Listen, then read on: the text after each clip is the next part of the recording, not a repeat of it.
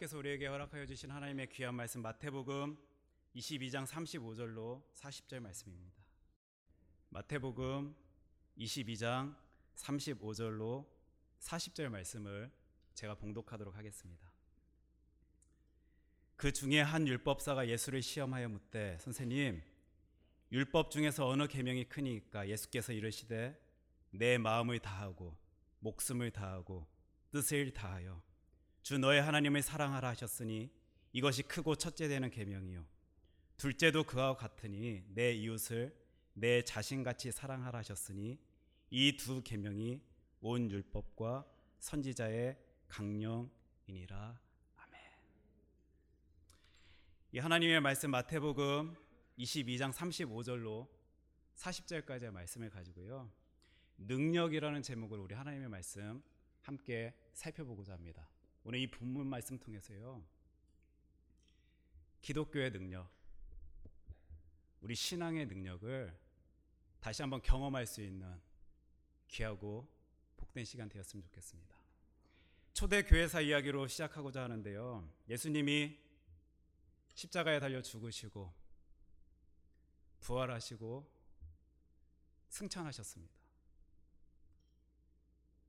그 모습을 목격한 제자들이요. 특별히 마가의 다락방에서 성령님을 경험한 성령님을 체험한 제자들이요.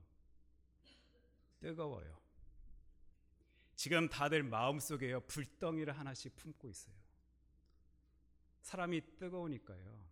열정이 생기니까요. 가만히 못 있습니다. 나가서 전해요. 목숨 걸고 전해요. 뭘요? 복음을요. 이들이 나가서 하나님의 말씀을 그 귀하고 복된 복음을 전하는데 문제가 생깁니다. 지금 예수님 말씀 전하고 그분의 삶 전하고 하나님에 대해서 전하는데요. 그들의 문화, 삶의 배경이 다르다 보니까 전에 들은 그 내용들을 각기 다르게 이해를 해요. 그들의 문화의 삶의 배경이 다르니까 하나님에 대한 개념이요. 똑같은 말을 들어도 다르게 해석을 하는 거예요. 이해가 달라요.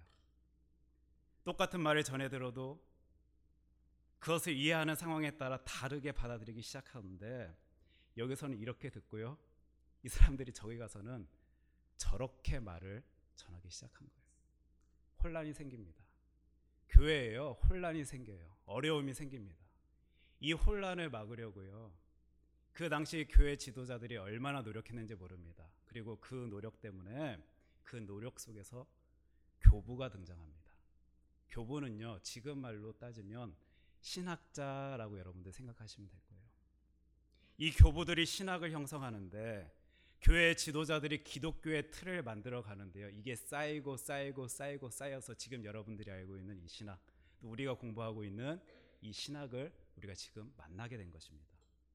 그러다 보니까 우리가 신학 그러면 괜히 어렵게 느껴지고 기독교 하면 괜히 좀 멀게 느껴지고 어렵게 느껴지고 설명하기 너무 힘들게 느껴집니다. 제가 당장 이 자리에서 여러분들에게 여러분 기독교가 무엇입니까? 라고 제가 물으면 아마 머릿속에는 뭔가 막 말할 것 있는 것 같기도 하고 이거인 것 같기도 하고 저거인 것 같기도 한데 정작 내 입으로 무엇인가를 말하려 하면 너무너무 힘들어하고 있는 나의 모습을 아마 여러분들도 발견하실 수 있으실 거예요. 그런데요. 사실 간단합니다. 우리가 잘 알고 있고 우리가 오늘 아침에도 고백한 그것이 바로 기독교입니다. 천지를 만드신 하나님을 믿는 것. 그 하나님의 외아들 독생자 예수 그리스도를 믿는 것. 이게 기독교잖아요.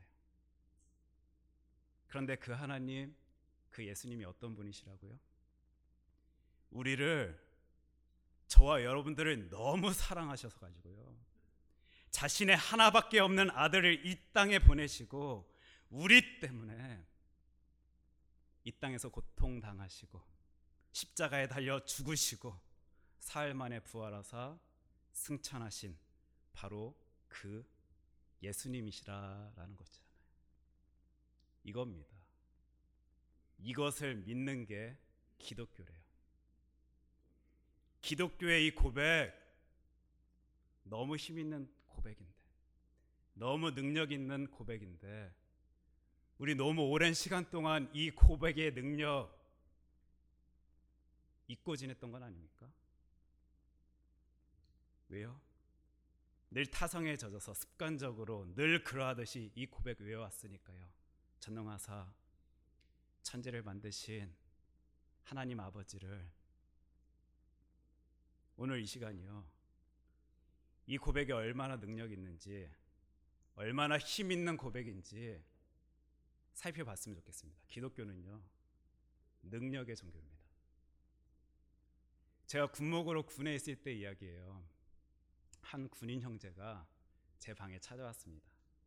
어, 이렇게 누가 손님이 오면요, 저희 군종병들이 이제 커피를 이렇게 타다가 저희 방으로 가져다 줘요. 미국에서는 제가 그렇게 많이 마셔본 것 같지는 않은데 한국에서는 거진 인스턴트 커피 마, 많이들 마시잖아요. 저희 군종병들이 종이컵에다가 인스턴트 커피 이렇게 맞춰가지고요. 기가 막히게 맛있게 타갖고 아이고 제 방에 가져옵니다. 그 커피가 딱 테이블에 놓여지면 그 순간부터 저희들이 대화를 시작하게 돼요. 그런데 대뜸 이 형제가요. 목사님, 기독교가 뭡니까? 라고 물어요. 목사님, 기독교가 뭡니까? 순간 제가 너무 당황했어요. 아니, 속으로요. 아니, 이, 이 밑도 끝도 없는 이 질문은 뭐지? 라고 생각하면서 제가 순간 너무 당황했습니다. 사람이 당황하니까요. 깊게 생각하고 말 것도 없이요. 그냥 어렸을 때부터 알고 있는 그 고백, 그 말이 내 입술에서 저절로 나와요. 누구 형제?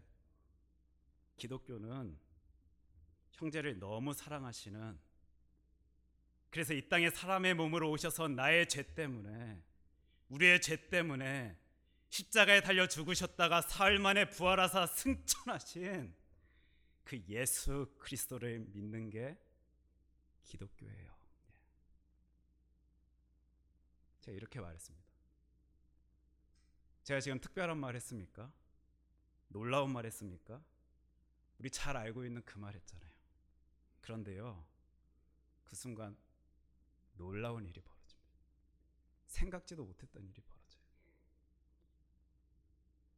제 앞에 앉아 있던 그 군인 형제가요, 갑자기 펑펑 울어요. 나이 서른 되어서 군대에 온 이 군인 아저씨가요, 헉헉거리면서 울어요. 저는 제 앞에서 누가 그렇게 큰 소리로 우는 거 처음 봤어요. 저희 집 아이들 현우, 준우도 저한테 혼날 때 그렇게 안 울어요. 예. 펑펑 울어요. 제가 그때 두 가지 이유로 정말 당황했습니다. 첫 번째는요.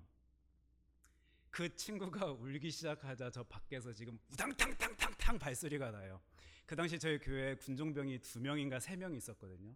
이 친구들이 갑자기 목사님 방에서 막 우는 소리가 나니까 이게 무슨 일인가 싶어가지고 제 방 앞으로 막 달려와서 기대고 있는 것 같아요. 순간 아닌데 얘들아 그거 아니야. 나 안 때렸어. 나 뭐라고 한 거 아니야. 예. 저요 그때 우리 군종병 형제들한테도 말 못 놓았습니다. 누구 형제 이것 좀 해줘요 이랬었어요. 저 그때 그 형제 때린 거 아니었습니다. 뭐라고 한 거 아니었어요. 욕 안 했습니다. 그런데 이 형제가 정말 펑펑 울어요. 교회가 떠나갈 정도로 울어요. 제가 그때 당황했던 두 번째 이유는요. 그 순간 제가 다시 깨달았어요. 기독교 능력 있구나. 이 고백 능력 있구나. 내가 정말 오랜 시간 동안 이 고백의 능력을 잊고 살았구나. 제가요, 만약 그때요. 제가 정말 오랜 시간 동안 내 비싼 돈 들여서, 내 부모님의 비싼 돈 들여서, 내 시간 들여서, 내 노력 들어서 내가 신학교에서 배웠던 무엇인가 그 멋진 말로 한 번도 들어보지 못했을 것 같은 그 말로 이 형제에게 말했을 때 이 형제가 울었다면요. 아니요. 제가 정말 머리를 막 굴려서 예전에 읽었던 멋진 글귀를 떠올려서 제가 그 형제에게 말했다면 그래서 이 친구가 지금 울고 있다면 나 이 고백의 그 큰 능력 못 느꼈을 텐데. 저요? 저 그때 그냥 저 어렸을 때부터 저의 부모님으로부터 배워왔던 저 어렸을 때부터 저의 교회에서 교회 학교 선생님으로부터 배워왔던 그 말했어요. 그런데 이 형제가 지금 제 눈앞에서 펑펑 울고 있습니다. 모르겠습니다. 서른 넘어서 힘든 군생활 너무 힘들었었는데 내 하나님이 나를 너무 사랑하셔서 나 때문에 그 고통 당하시고 힘있게 부활하셨다라는 이 고백이 그 형제에게 어떻게 다가갔는지 저는 모릅니다. 하지만요. 그 하나님 너무 힘있게 그 형제에게 역사하심을 제 두 눈으로 똑똑히 본 거예요. 많은 이들이 기독교 능력 잃었다 하는 이 21세기에 제 눈으로 똑똑히 본 사건이에요. 저 진짜 다른 말 안 했습니다. 하나님이 너 사랑하신대. 너를 너무 사랑하셔서 이 땅에 사람의 몸으로 오셨대. 그리고 너 때문에 나 때문에 그 고통 당하사 죽으시고 귀하고 복된 힘 있는 모습으로 부활하셨대. 이 이야기 했을 뿐인데 한 사람이 달라져요. 나는 못하지만 나는 능력이 안 돼. 멋진 말로 그 아이에게 기독교가 뭔지 멋지게 훌륭하게 아름답게 설명 못 해주지만 하나님이 만져주시니까 하나님이 이해시켜 주시니까 한 청년이 힘을 내요. 저보고 감사하대요. 제가 뭘 했다고요? 그런데 이 경험 이 친구만의 경험입니까? 아니잖아요. 여러분도 그 하나님의 만져 주심 경험했기 때문에 이 주일날 아침 힘든데 피곤한데 안 떠지는 눈 떠서 너무너무 가기 힘든 그 발걸음 걸어서 이 자리에 오신 것 아닙니까? 그런데 우리 너무 오랫동안 오랜 시간 동안 잊고 있었던 거 아닙니까? 우리 너무 오랜 시간 이 말씀의 능력을 이 고백의 능력을 이 기독교의 능력을 잊고 살았던 거 아니냐고요. 그럼에도 나를 사랑한다 말씀하시는 그 하나님의 놀라운 능력이 지금 이 시간 이 자리에서 다시 한번 회복되어지기를 소원합니다. 혹시요 그 만져주심 경험하지 못한 채 지금 신앙생활 하시는 분 계십니까? 교회 생활 하시는 분 계셔요? 저는 소원합니다. 이 자리가 여러분들에게 놀라운 자리 되어지길 소원합니다. 그래서 하나님의 만져주심이 얼마나 뜨거운지, 얼마나 힘이 있는지, 얼마나 능력이 있는지 여러분들의 인생 가운데 다시 한번 경험하시기를 바래요.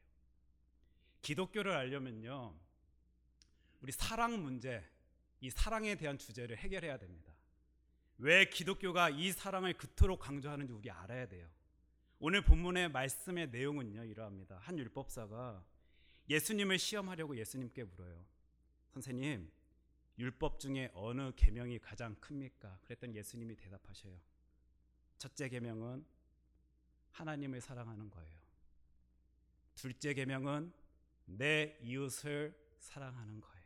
하나님 사랑, 이웃 사랑, 우리 기독교에서 얼마나 강조하는 겁니까? 그런데 여러분, 진짜로 우리 솔직히 한번 말해봐요. 하나님 사랑하는 게 가능합니까?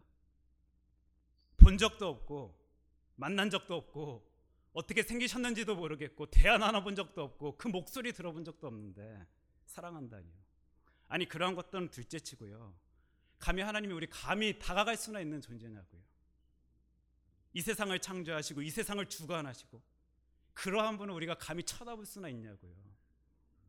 우리가 감히 이름도 꺼낼 수도 없는 그분. 절대 우리와 가까이 있다라고 여길 수 없는 그분. 그런 존재 아니냐고요. 이러다 보니 솔직히 우리 하나님 사랑합니다라고 내 입술로 고백할 때 마치 초등학생 학생들이 국군 아저씨들한테 위문 편지 보낼 때 국군 아저씨 사랑합니다라고 하듯이 형식적으로 하나님 사랑합니다라고 하며 살아가는 것 아니냐고요. 그리고 솔직히 많은 크리스천들 진짜로 그렇게 하나님 사랑합니다라고 고백하며 말하며 부르짖으며 살아가는 것 같기도 해요. 그런데요.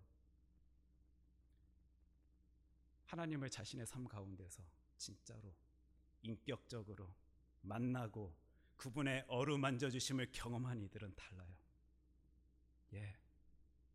하나님은 나를 너무 사랑하셔서 이 땅에 인간의 몸으로 와 주시고 나 때문에 그 십자가 고통 당하시고 능력의 모습으로 부활하사 승천하신 분이십니다라고 진실로 고백하시는 분들은요.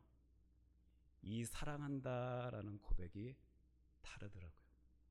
제가 국민학생 아 초등학생 때요. 이야기입니다.